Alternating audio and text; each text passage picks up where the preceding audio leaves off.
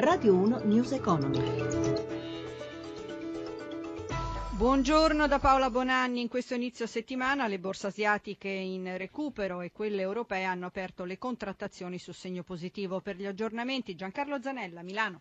Sì, buongiorno. Sono in deciso recupero i mercati azionari europei con Francoforte a trainare i rialzi, guadagna l'1,85%, molto bene anche Parigi più 1,71%, guadagna più di un punto Zurigo, mentre eh, Londra e Madrid sono intorno al mezzo punto percentuale di guadagno. A Milano il Fuzzi Mibli, indice dei 40 titoli principali, è in progresso dello 0,66%. Per quanto riguarda il mercato obbligazionario, in lieve ampliamento lo spread, la differenza tra BTP e Bund tedesco a 98 punti base con il rendimento del decennale all'1,62%. Per quanto riguarda i cambi si indebolisce ulteriormente l'euro nei confronti del dollaro e torna molto vicino al cambio di un dollaro e 8 cent. A te la linea.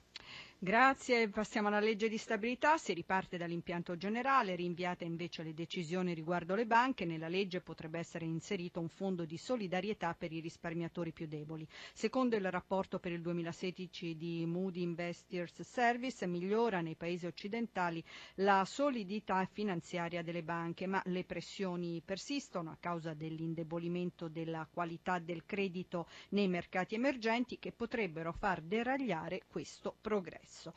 I sindacati del settore chimico di CGL, Cisle Will hanno proclamato otto ore di sciopero il 20 gennaio in tutto il gruppo Eni contro il piano di riassetto dell'azienda. E sentiamo Giuseppe Di Marco. I sindacati confederali si rivolgono al governo, preoccupati che il paese possa perdere un intero settore industriale.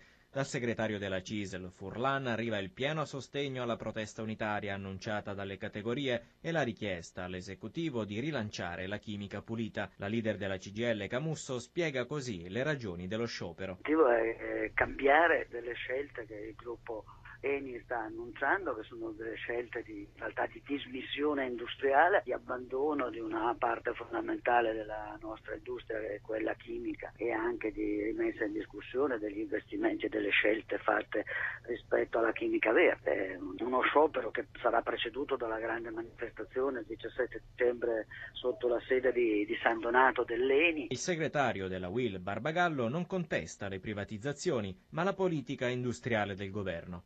Noi abbiamo bisogno che il governo ci faccia capire qual è l'intenzione rispetto all'assetto strategico delle nostre produzioni più importanti. Non si può fare in modo di svendere tutti i gioielli di famiglia perché altrimenti avremo problemi anche di crescita occupazionale e produttiva nel nostro paese. È in orbita intorno alla Terra il satellite LISAT Pathfinder, il lancio effettuato dalla base spaziale di Kourou nella Guyana francese con il vettore Vega, un prodotto dell'industria aerospaziale italiana. La missione europea, coordinata da scienziati del nostro paese, ha l'obiettivo di studiare le vibrazioni dell'universo. Ma accanto agli aspetti scientifici, in queste missioni ci sono anche degli importanti risvolti economici. Arianna Voto.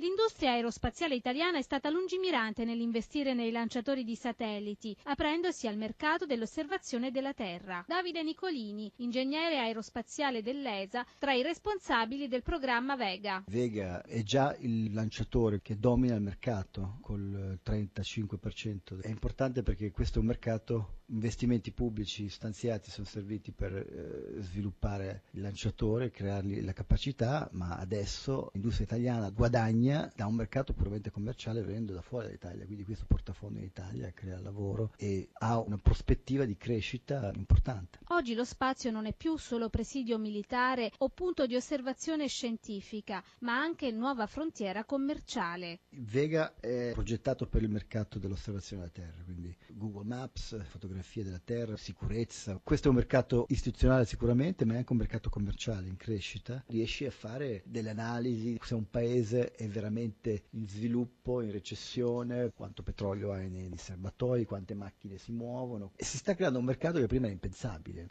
E intanto è in viaggio verso la stazione spaziale il cargo Saigus dopo tre rinvii consecutivi a causa del vento forte che soffiava da giorni sulla base di Cape Canaveral in Florida. L'arrivo è previsto per il 9 dicembre. News Economy a cura di Roberto Pippan torna nel pomeriggio alle 18 e 2 minuti in regia Fabrizio Rocchi. Da Paola Bonanni voi tutti buon proseguimento d'ascolto su Rai Radio 1. Radio 1 News Economy.